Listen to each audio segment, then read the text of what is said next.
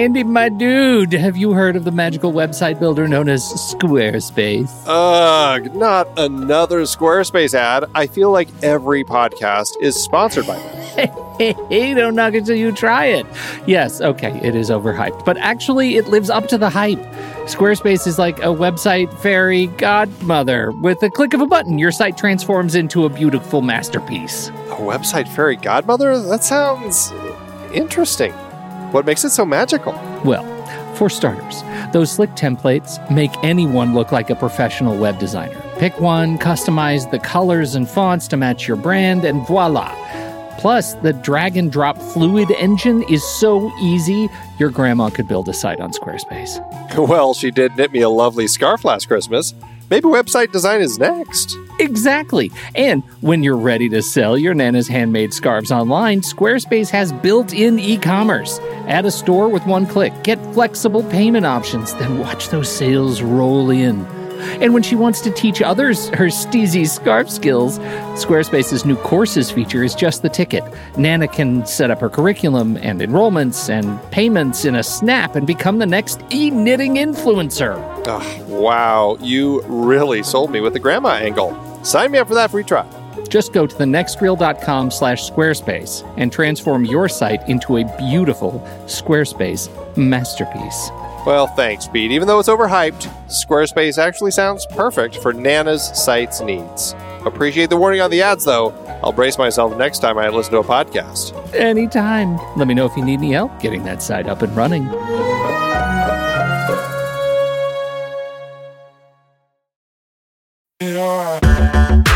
Andy, can you believe we've almost hit 700 episodes of The Next Reel? I know, it's crazy. And with all the other episodes in our family of podcasts, we are well over 1,200 episodes of movie conversation. It's really pretty amazing that we've gotten to have these in depth movie chats every week for over a decade now. And we couldn't have done it without our loyal community of film fans. Their support over the years has meant so much. For sure. That reminds me, we should give the merch store a shout out. Buying shirts from thenextreel.com slash merch is a great way listeners can continue to support the show. Plus, they get to sport our great designs. Absolutely. I think sometimes folks forget we have a variety of shirts, mugs, phone cases, and more available. In fact, a great place to start is with a shirt sporting the Next Reels logo. We also have that classic Fast Times Spicoli Surf School tee, or the weirdly popular Rusty's European Tour shirt. The one from National Lampoon's European Vacation. Why is that so popular? Search me, but we have sold a ridiculous number of those. I guess there are a lot of Rusties taking trips to Europe? We're always adding new designs based on movies we've covered, like our brand new design for a streetcar named Desire, featuring a streetcar named Desire. So if you want to rep your love of TNR and films, head to thenextreel.com slash merch. Every purchase helps us continue to have these weekly in-depth conversations. So visit thenextreel.com slash merch today. And as always, thanks for listening and being a part of the Next Reel community. We've got lots more great movie chats coming your way.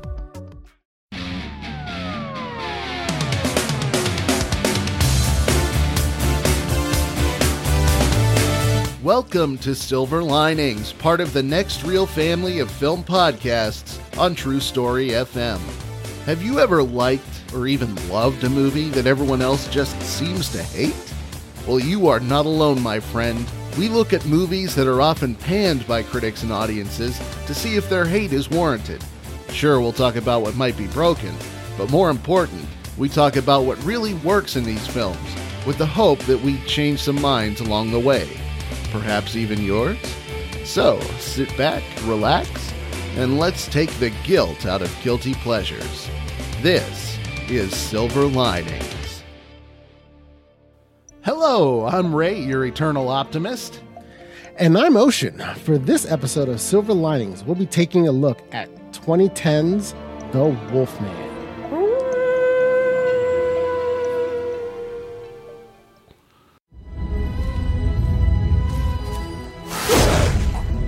Was 25 years ago that my father found him. He was torn to pieces and half eaten. Whatever did it was big, and buckshot couldn't kill it. After that, my father went home and cast silver bullets. wouldn't leave the house on a full moon from then on. All right, The Wolfman. I don't know if you know this, Ocean, but I am a huge, huge fan of Universal monster movies. Particularly. Wow, you've been keeping that a secret all this time. I know. Yeah. Nobody knows. come out of the closet. yeah. So I might be slightly biased. I'll try not to be when it comes to this film. But since this is a remake, I thought that it would be prudent to just real quick give a brief synopsis of the original 1941 film and also a synopsis of the one that we'll be talking about today, just so Yeah, please do. if you haven't seen the original film or if it's been a while, you have a little bit of a refresher. So, in the original 1941 The Wolfman, the first big difference is that it takes place in present day for that time. And after learning of the death of his brother, Larry Talbot or Lawrence Talbot returns to his ancestral home in Wales and he tries to reconcile with his estranged father, Sir John Talbot, who is played in the old film by Claude Rains. And while he's there, Larry becomes interested in this local girl named Gwen Conliffe, who runs an antique shop. And to sort of get to know her, he goes in with the pretext that he's going to buy the silver headed walking stick with a wolf on it. And she tells him that it represents a werewolf. And they define a werewolf as a man who changes into a wolf, quote, at certain times of the year. And as a matter of fact, several times throughout the film, you hear the poem recited even a man who is pure in heart and says his prayers by night may become a wolf when the wolfbane blooms and the autumn moon is bright. So that is with still with full moons in the original, or do they not? It was not confined to full moons. okay. So that night, uh, Larry, Gwen, and Gwen's friend Jenny go to visit a gypsy campsite to get their fortunes told. And there is a sudden wolf attack on Gwen's friend Jenny.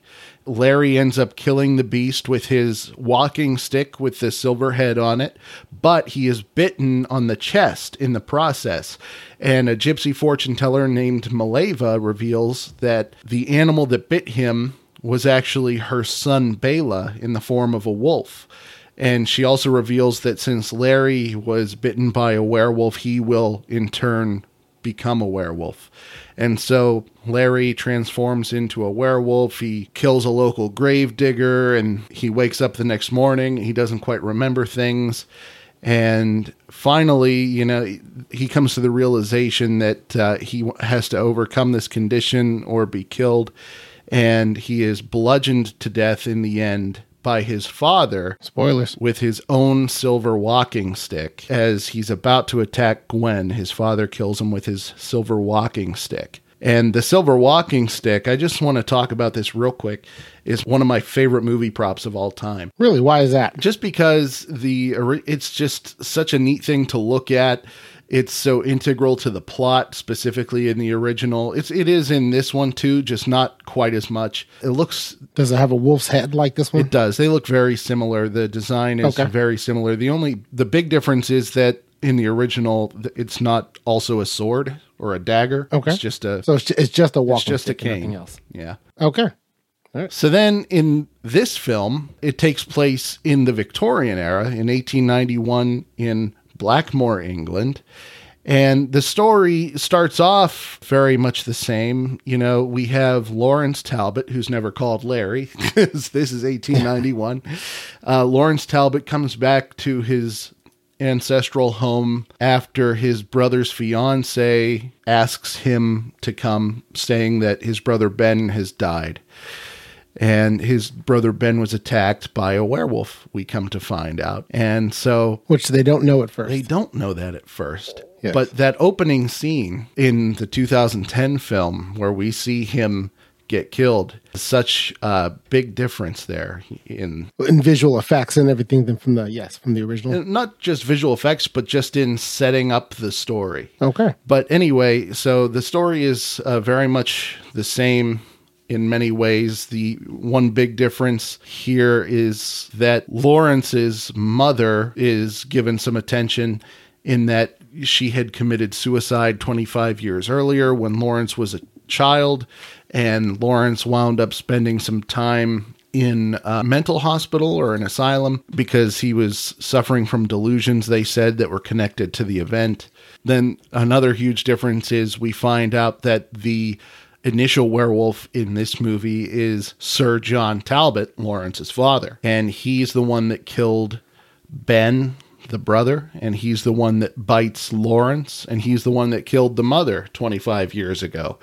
And there's a big a big showdown in this movie between father and son as werewolves. And in the end, he ends up being killed by Gwen instead of his father. And that's, That's the big differences. Uh, nice. That's a that's a great synopsis for any of our listeners. If you were looking to not get spoiled, this is not the show for you. right.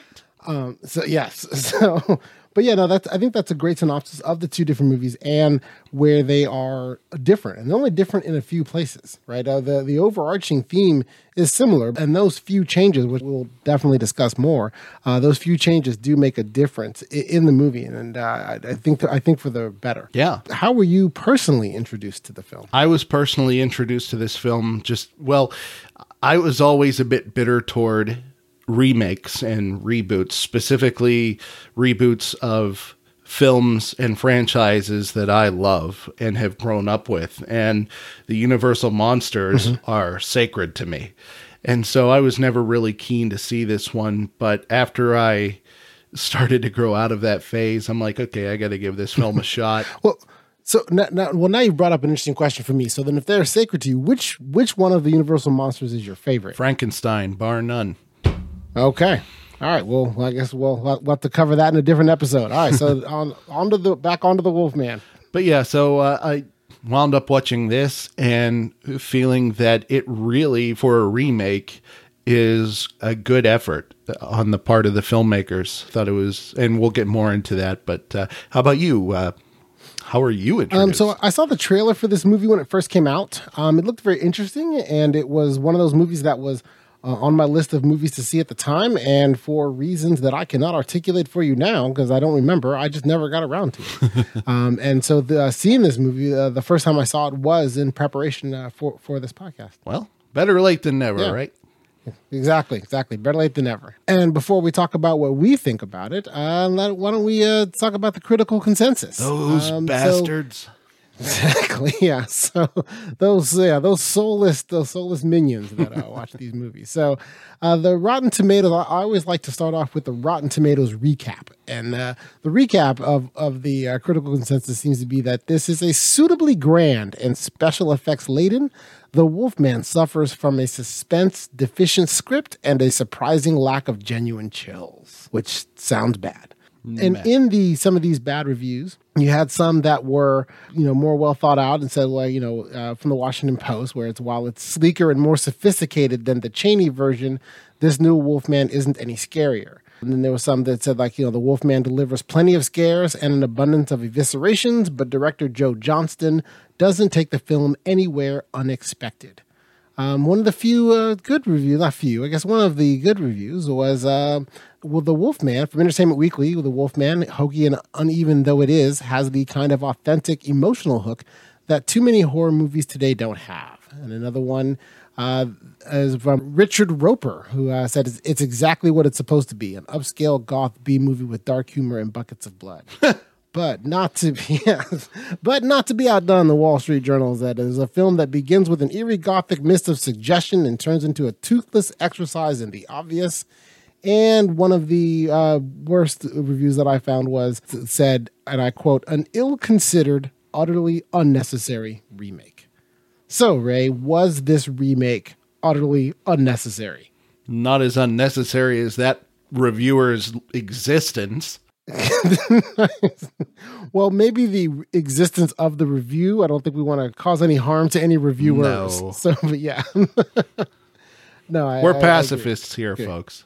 It's all in Exactly, jest. Exactly.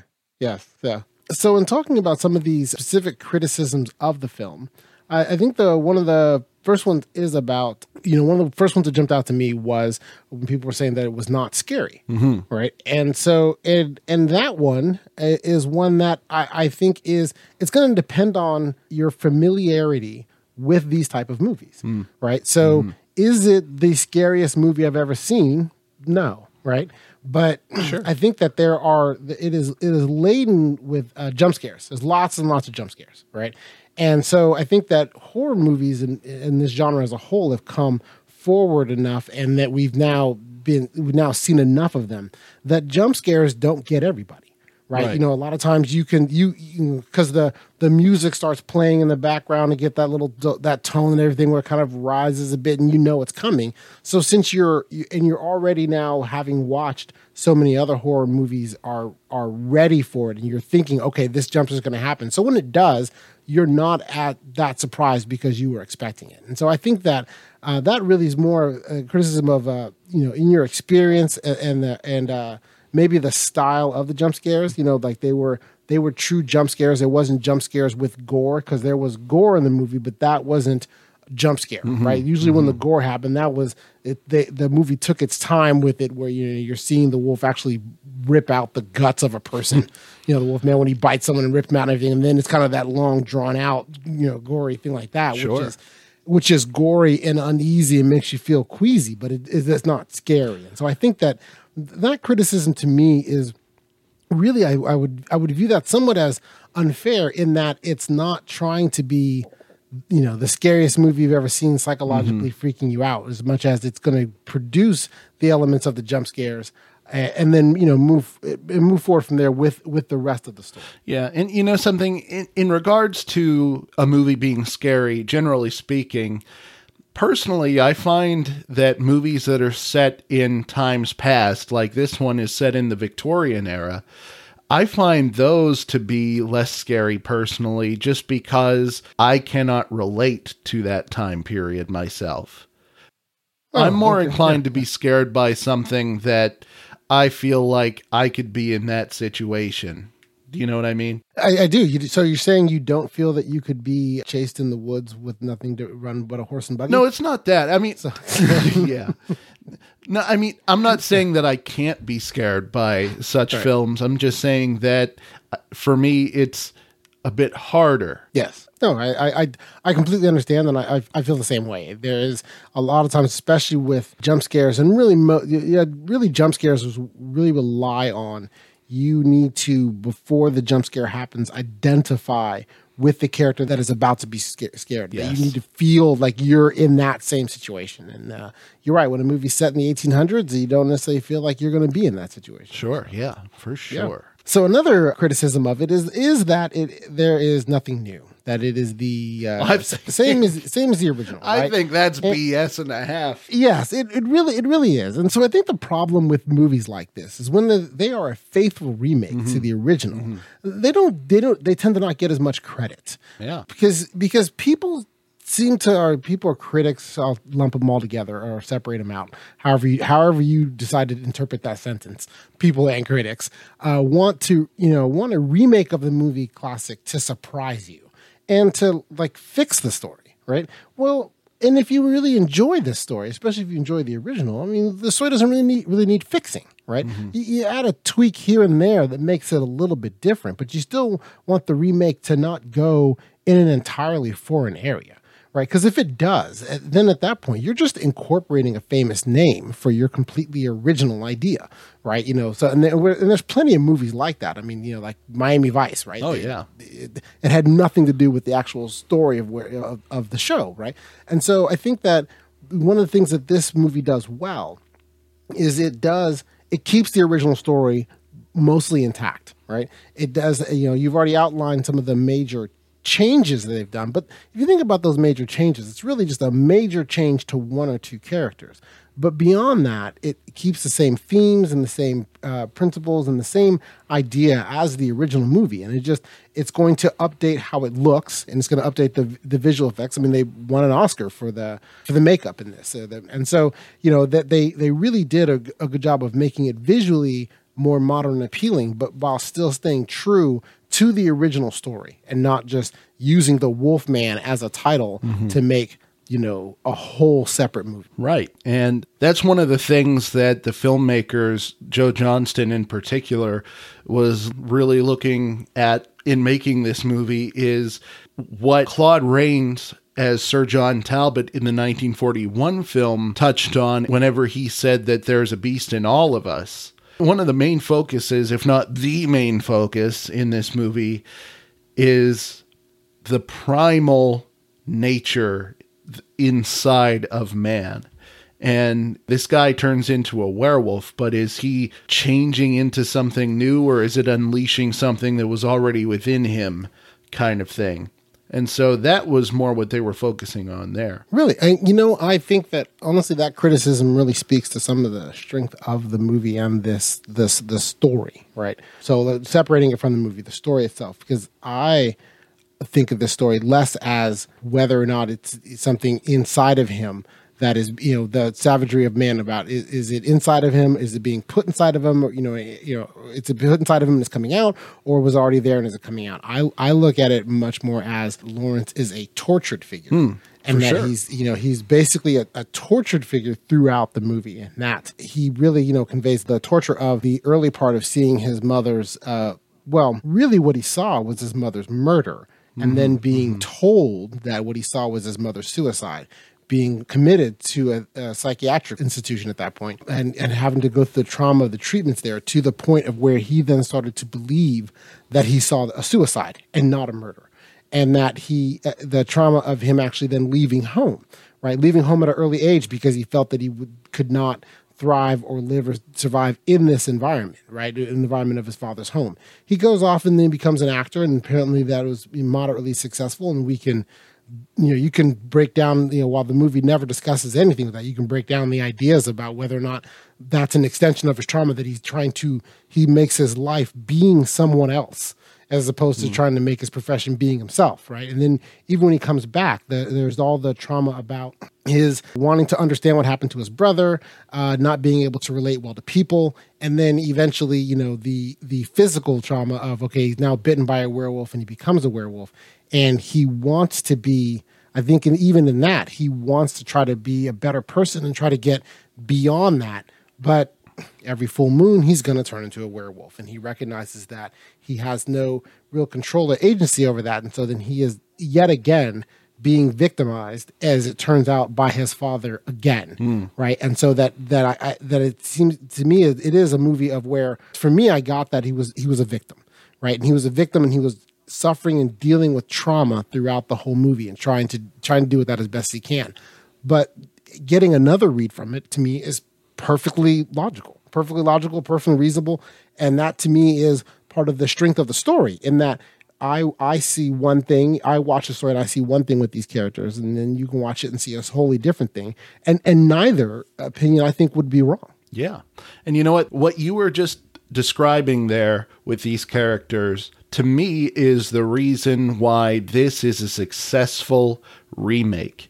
You know, remakes often suffer from being too much of a clone of their predecessor. Yes, And very much so. perfect example is Gus Van Sant's 1998 remake of Psycho, which was atrocious, an abomination. It's garbage. It should be, you know, it should be all prints Well- should be burned. Hey, I'm I'm not sure how you feel about this. Could you uh, delve a little bit deeper? Let me know what, what you really think. But remakes do tend to have that issue. And a good remake, like you said earlier, takes the core elements of the original, but does something new and relevant to its time that makes it its own unique animal. No pun intended. Yeah. One of the big changes here that really works is the father son dynamic in this film. Now, it's very different from the original because the original, Larry comes home and he and his father are pretty much buds. And at the end of the That's not the case in this movie. right, his his father is insane.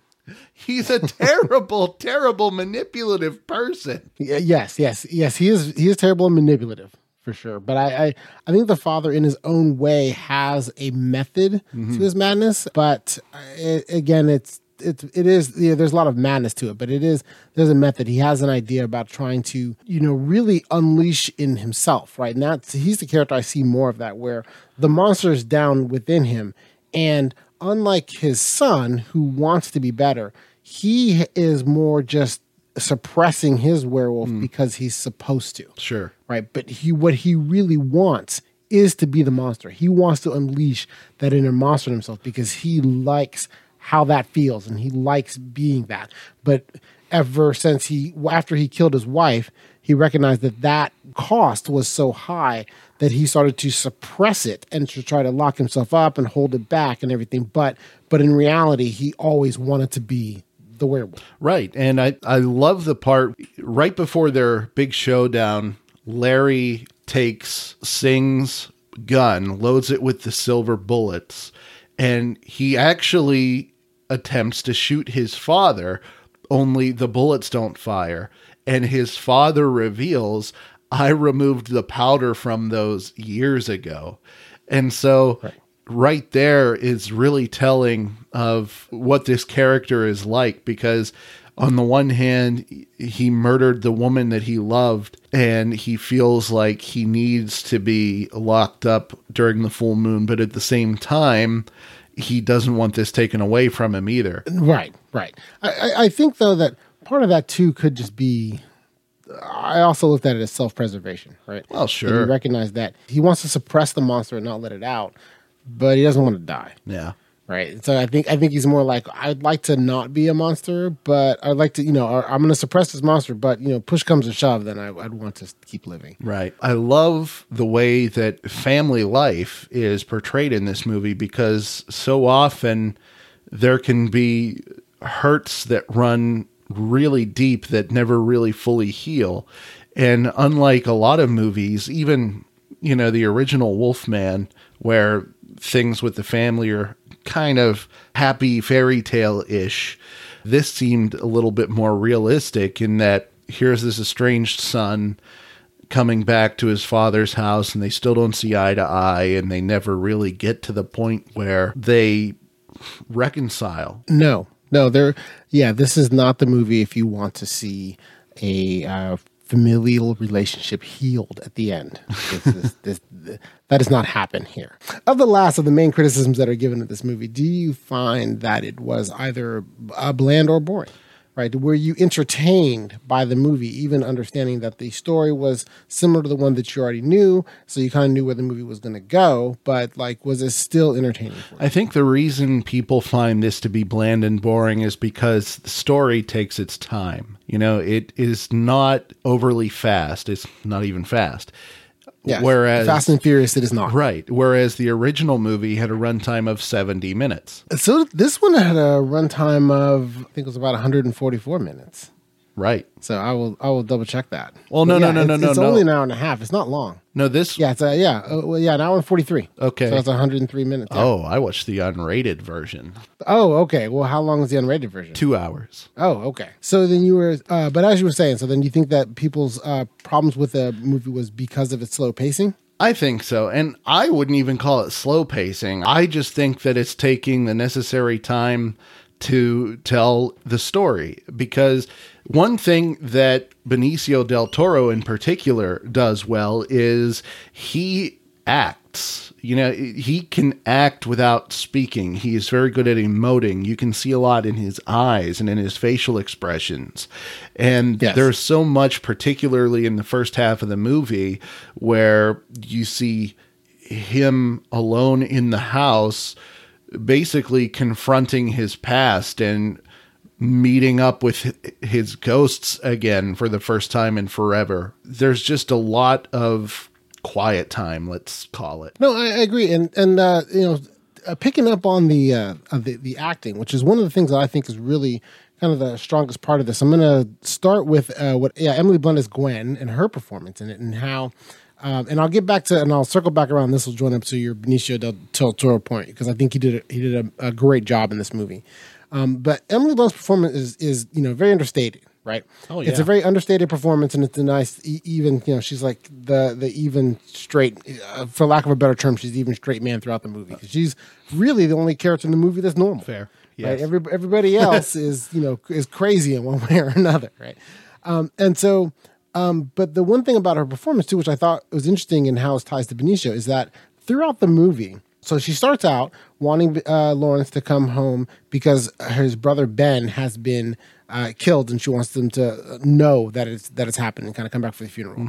And then he's driven to find out why. But there's there's a feeling and a tension throughout the movie that Gwen and Lawrence are going to become romantically involved, right? You know, and, and it's a slow it slowly builds throughout the movie. And you think that that you know you kind of start to look at it like any other movie. You say, oh, okay, well the, they've now checked off all the various boxes of okay, these people are now going to become romantically involved. Now, thankfully, in the movie they don't. Yeah, they never do, right? But and really, when you watch it and pay attention in, into Emily Blunt's performance and Gwen as the character, Gwen never flirts with Lawrence, never never intimates that she feels anything about him other than you know, like almost a my I would love you because you, you are the brother of the man that I love, right? And at no point that eh, you know, so there's nothing that she gives off or any signals that she sends off that makes you think that this is going to happen. Really, really, what you're reacting to is Benicio del Toro's performance as Lawrence, where Lawrence is acting as if it's going to happen, right? And he he is starting to get feelings for the woman that would have been his sister-in-law but was not and that his performance makes it where what you then are reacting more to his actions of he feels that these signals are being sent as opposed to the performance that Emily Blunt's delivering where there really aren't any. And, and I think that it's these and especially in this type of movie, those little nuances of not only the acting and the story and, and, the writing that you know come together in a really good way that you know sometimes people could miss or not appreciate because it's not in your face, right? It mm-hmm. is it is kind of you have to watch it, pay attention, and kind of slow down and enjoy the movie in order to really see that this is what's happening because it's it's it's not being you know skywritten for you or you know being, being very obviously. I agree with you, uh, but let me ask you what what did you think of the scene where they're skipping stones? Because for me, I thought that that was a key scene for the character of Gwen, and the reason I say that is throughout the film she has been pretty much the grieving would be widow. She, her fiance has been killed. She's trying to find out what happened to him. She's grieving. She's trying to stay sane in this situation. And there's not much to her, as you said. But you have the scene where Larry is skipping stones across the lake and he teaches her how to do it. And in that moment, you see her really relax and unwind for a moment for what seems like the first time in forever. And for the first time, you see a smile on her face and you see her laugh whenever she finally gets the stone to skip. And that to me really said a lot because in this tiny little moment that seems like nothing, you get a moment between these two characters, almost kind of like a meet cute, where they first connect. Yeah, I, I see what you're saying with that. I think that I viewed that connection though to be childlike, right? In that it was it was the the joy and experience you learned from learning how to skip rocks, right? Because you know, I, I count myself among and I and I assume I'm I'm among the many people that learn how to skip rocks as a kid. and and I and I view that as you know them the bond that they're having is very much like in the happiness that she's experiencing is kind of like that a childlike where you're discovering a new thing and it's a fun thing to do mm-hmm. and i think it creates a bond of you know of friendship or real caring between the two characters uh, although i think gwen she always struck me as the type of woman uh, the character gwen struck me the type of woman where she was going to love and accept lawrence as much as she could from the beginning because Lawrence was the brother of the man that she loves, right? And so she was always going to then foster and feel that sense of you know familial uh, love and caring towards it. And so I think this moment was you know where it was like you know almost like as if they were kids and being brother and sister from from her perspective. But it was it was very childlike. And so it was, it was a great scene and it definitely added to the bond of them. And and I think it added uh, somewhat really more for the on the bonding part for Lawrence uh, in his part to bond to her because I think that he had been kind of keeping her at arm's length up until that point, and in that scene it was like, hey, whoa, okay, we're actual I don't know that we're actual people's right, but that we have we have now this shared experience that we can then you know think back about fondly in, in our relationship, and you know it helped me grow to care about you more. Okay. I can see that. I think I disagree with you a bit, but I can totally see that. Oh, really? So what what part do you disagree? What part do you disagree with? I liked my version of it better. Fair enough. Fair enough. Um, uh, the other part of the acting, though, that is something that it.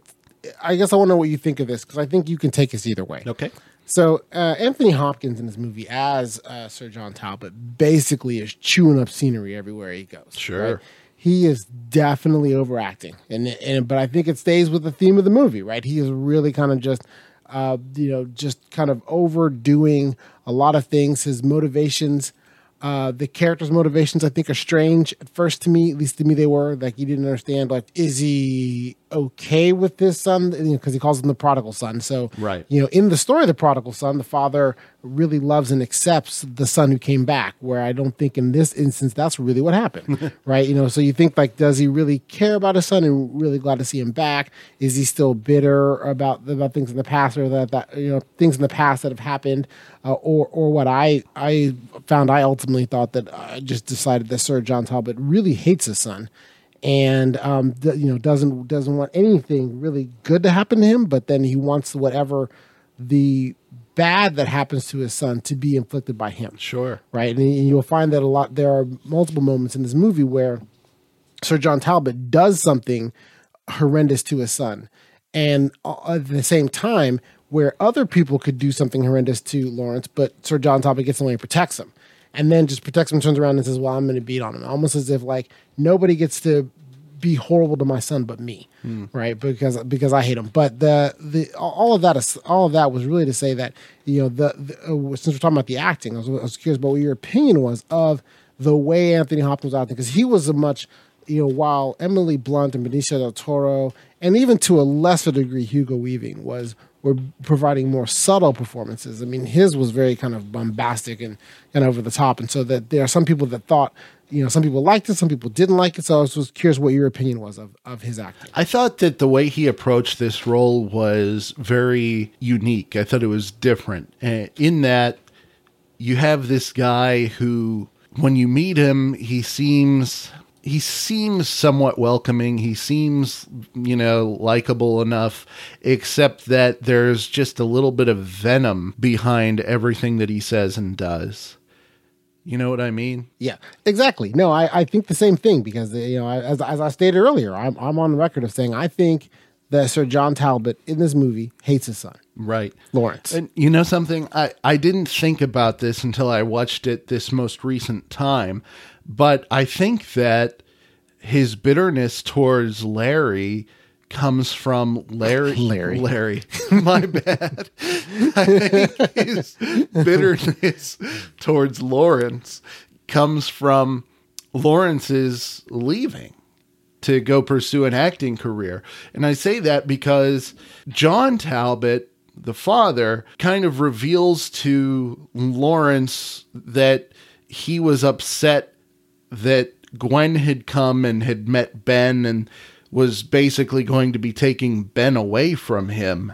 And so that made me think maybe the reason that he's so bitter towards Lawrence is because Lawrence left. Just a thought. You know, I hadn't thought of that until you mentioned it, but that is uh that's a good theory. I'll have to think about that for a bit. I I always I, I was under the impression he hated him just from uh from the beginning, but yeah, that yeah, that is interesting. May- Maybe that is what is. Maybe he the father is feeling that he doesn't want uh, to be abandoned by his children. He wants his children to stay with him and stay by his side through everything, and that could be part of the way he, uh, Sir Lawrence, sorry, sorry, Sir John is dealing with being this monster. That he feels that he needs them to accept him as the monster, even though it was not his intention to become one, and that he loves being it, but he wants them to accept him anyway. And he's finding that they're not right, and they never.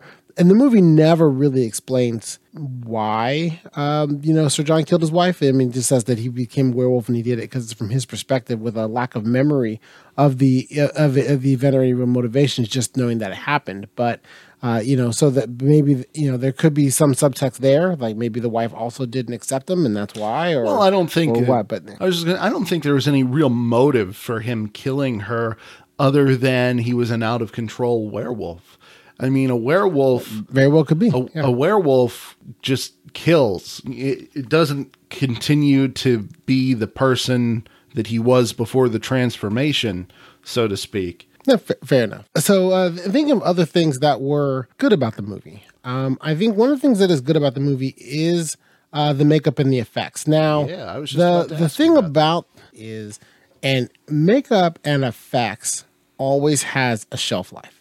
And so when watching this movie, you do have to recognize, okay, this movie is now 10 years old and 10 years in makeup and effects is, you know, 100 these days, right? so it looks good. It's much better than the original and it does it does a good job of, you know, what it's pr- trying to portray.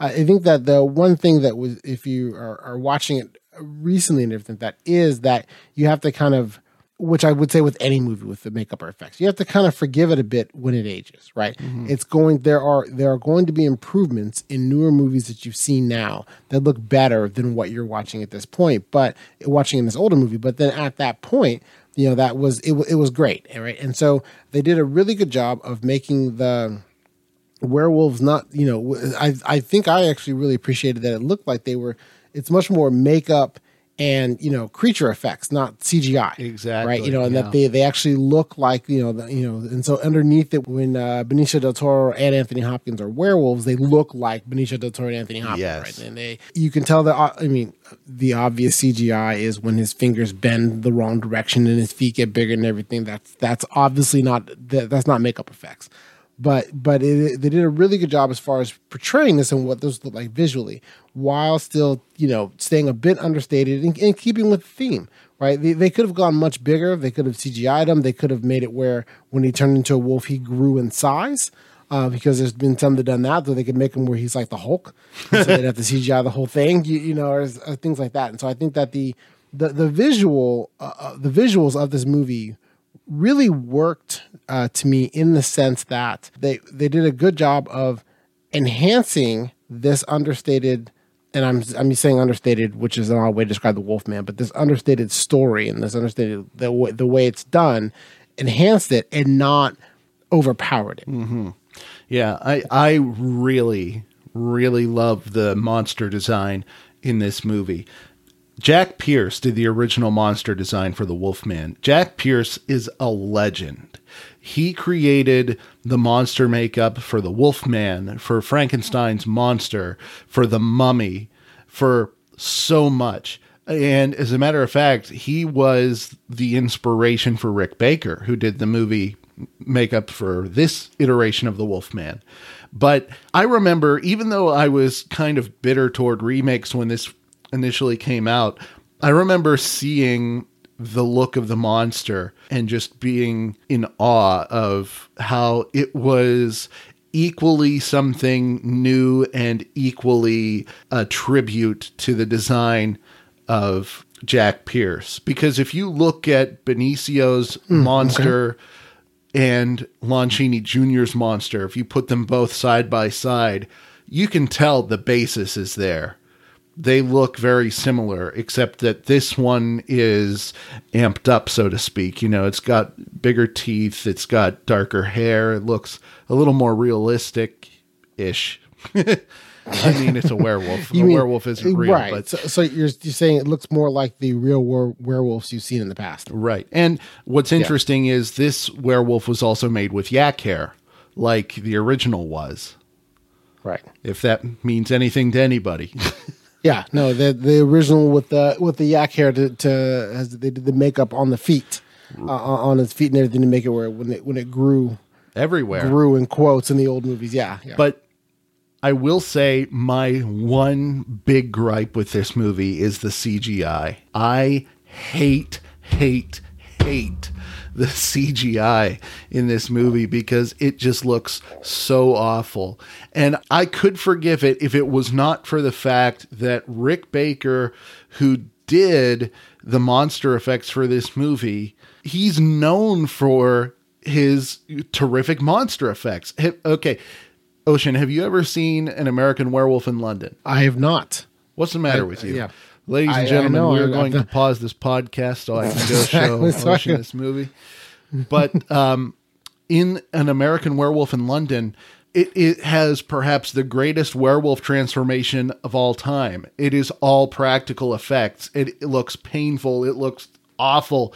It is awesome to watch, and it was done by Rick Baker. So then the CGI you don't like is the transformation, not All the, CGI. The, not the okay, so Like- because yeah, the, the the CGI of him running, where every now and again the, the, he's running and the camera is on his face, Yeah. as the werewolf, and then and, uh, we goes from two legs to four, and at that, I mean that is, I just forgave it because of how old the movie is. Sure, but I that mean, it- that one yeah. doesn't bother me so much. I think because it's you know it's blurry, it's action, you know. But like the Right. the anytime you see an animal in this movie, with the exception of the dog that's in the house, like you see the bear that the gypsy owns, or you see there's a scene with like a, a reindeer or an elk or some kind of antlered a- animal. I don't know what it is. They're clearly CGI. As a matter of fact, I actually read that the gypsy's bear was recycled animation from the Golden Compass. okay. They turned Well, you know, they just turned the polar bear into a brown bear. hey, you got to reduce costs wherever you can. But the gore, like whenever the werewolf would attack somebody, I would say 75% of the time it was CGI. And it was so annoying because I am a huge, huge fan of practical gore effects. Okay. So even when the so you think that it was CGI, they didn't use uh, because I didn't notice that as much with the gore. Right with the gore, I thought it, I thought that that looked more like practical effects to me. But There were you know, some, like- and there might have been more CGI gore effects in the unrated version that I watched. oh, okay. Yeah, no, I saw the regular theatrical release. Right. So there might have been way more in my version than in yours, but there it is. But that that's my one big gripe with this movie is the CGI. But uh, whenever they did do makeup or practical effects, I thought it was great. Good, good. Is there uh, anything else that you wanted to uh, discuss about that we've left out discussing about the movie? Well, this isn't like a really big point or anything, but one thing that I did want to just say real quick that I thought was really cool was Maleva, the gypsy woman, uh, the old gypsy woman. You know who I'm talking Yes. about? Yeah, so yeah, so the one the, the one that saved uh, uh, Lawrence at the beginning of the movie, even though she was uh, was another gypsy recommended that she let him die. Right. Did you uh, catch who played her? Don't look it up. Don't look it up. Um, I did not. I did not catch who played her. I Okay. have to. I have to. Don't look up. it up. I'm going to tell Okay, you. yeah. I'm going to tell you. All right. Because Who, who played her? I, I never realized it the first time I saw it, and then I watched it this time, and I'm like, oh man, I never realized that was her. That is Geraldine Chaplin, the daughter of Charlie Chaplin. oh, okay. Yeah, no, I did. I did not catch that at all. Apart from being the daughter of Charlie Chaplin, she's a, a pretty good actress in her own right. She's had her own acting career. So, yeah. And then, other than Geraldine Chaplin, one other thing that I just wanted to briefly mention is that I thought that the production design for this movie was pretty great. I, I love the It was. I love the designs of you know Talbot Hall of the crypt, even the village, and just the way that they did the woods and how everything had the fog and the mist. Uh, I just thought that it was really really cool. Yes, I think they did a good job with all that. The set pieces did set the tone for uh, the rest of the movie. I, I don't. I did not look up beforehand where they shot all of this, but it did uh, with the mists and, and the and the weather and everything. It allowed things to be omin, ominous and and creepy. Sometimes even when I don't think that was necessarily the intent. Right? It was more the intent of this is just what this you know what England would look like weather wise this time of year Yeah. and then when, when putting it in that setting it then makes it where that you know it makes the the the setting allows a little bit more uh, of a chill factor to to occur throughout the movie normally you would just force it through you know either jump scares or something psychological i think i'm ready to move on to the filmmaker's goals All right. Pretty much. I mean, this one's kind of cut and dried as far as what the filmmakers' goals were. Uh, they were remaking a monster movie. And if you wanted to take it a little bit further, like I mentioned before, Joe Johnston, the director. By the way, real quick, are you familiar with Joe Johnston? I am not. I looked up his uh, credits on IMDb. I was not familiar with much of him before. I know that it had been six years. His movie before it was Hidalgo, and had been six, that was six years before this movie. But then after this, he did direct Captain America: The First Avenger. Right. So, so I like that one. Do you know he? Sure. but did you know? Do you know what he's more famous for, other than being a director? I, I do not. He is famous for his work on Star Wars as a visual effects artist. Oh, he okay. helped design the Millennium Falcon, the X-wings, uh, the uh, other spaceships, Boba Fett, stuff like that. Oh, wow. Well, that yeah, that that is uh, clearly going to be one of the most impressive part, uh, impressive lines on his resume. But uh, anyway, not to get off track. Like I said before, Joe Johnston was really wanting to touch uh, more so on the beast in all of us and the primal nature, the duality of man kind of thing. But in general, again, modern version of a beloved monster movie. Do you think he and the other filmmakers on this film achieved their goal? I do. I you summarized what I think the goal of the movie was, which was to create a modern version of this mo- movie, and so I think they really did achieve that. Right? I think that when you are doing a remake, a lot of times less is more. You know, you you definitely. You know, I understand that it's it's very rarely going to be well received that you'd want to make an exact remake, you know, shot for shot from the original movie, right? But uh, you know, just tweak it a little bit so it's a little bit different and there's a little bit fresh and maybe a couple of things here and there. If you've seen the original movie, to be different. But to still stay in that lane of what that movie, what it meant and what it what it was for, right?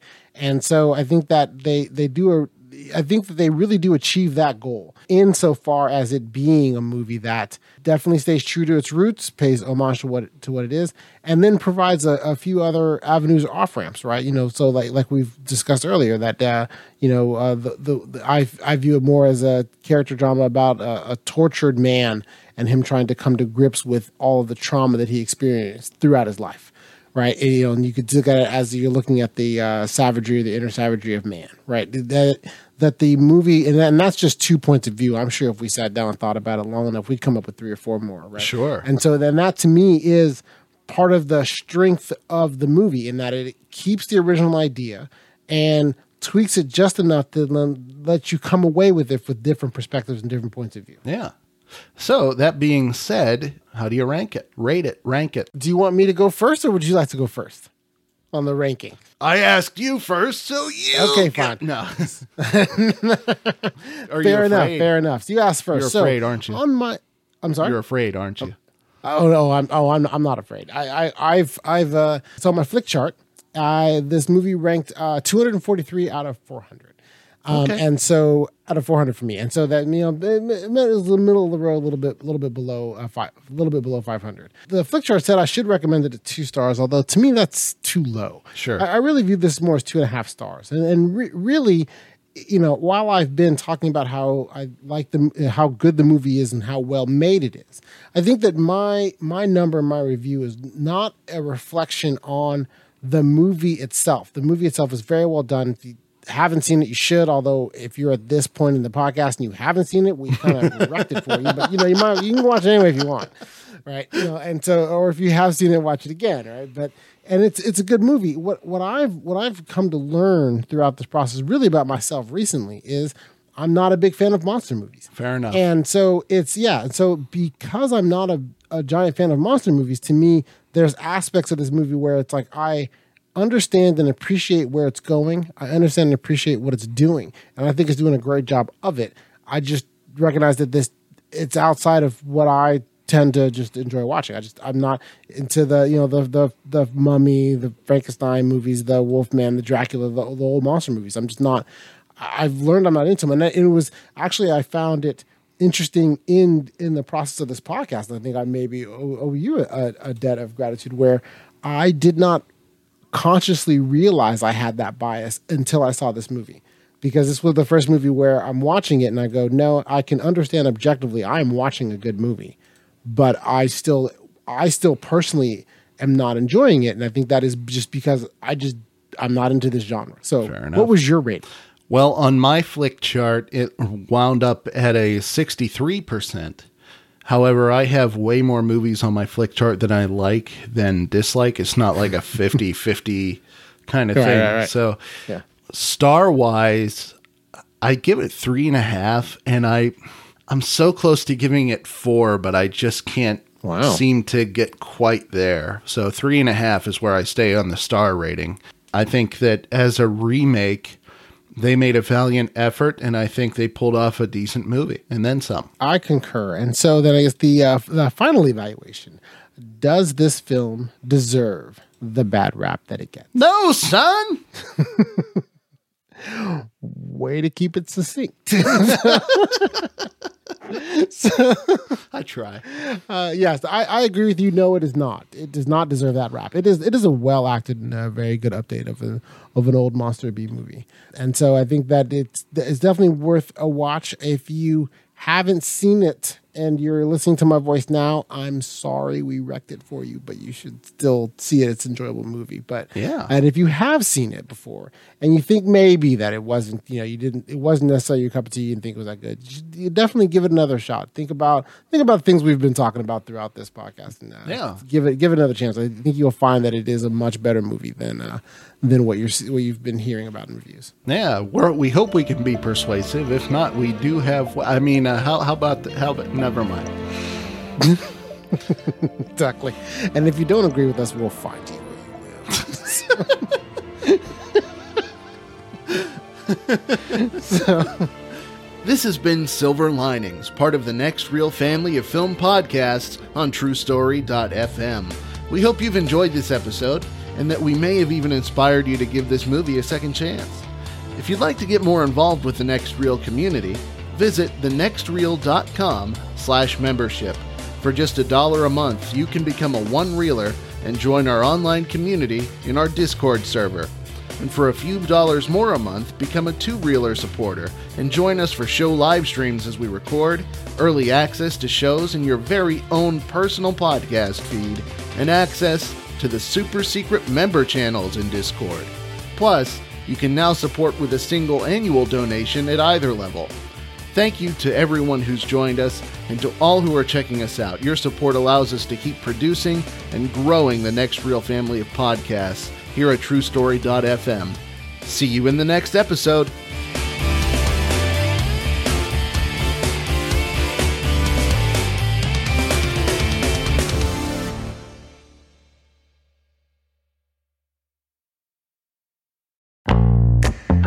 I love the conversations that so many of our hosts have had on their shows. Steve and JJ on Trailer Rewind, Ray and Ocean on Silver Linings, even Tommy's short lived No No Wait, Hear Me Out. And so many films they've discussed started out as a book, a play, or even a TV series. Well, now you can support our whole family of podcasts by using our new Originals page to buy the original source material used to inspire films covered on our shows. Just visit thenextreel.com slash originals. Your purchases made through our links give us a small commission at no extra cost to you and allow us to keep having these fantastic conversations. It's a wonderful way to support the show. Producing these podcasts week after week require a ton of work behind the scenes. If you'd like to help support our efforts, try using our originals page when shopping for books and movies that we've covered. It's your one-stop shop for Amazon and Apple links where you can buy the book, play, video game, movie, etc., upon which the movie is based. Original material for trailer rewind movies like If Beale Street Could Talk, The Goldfinch, Aniara, or The Two Faces of January. or Silver Linings movies like Repo Men, which was based on the repossession Mambo.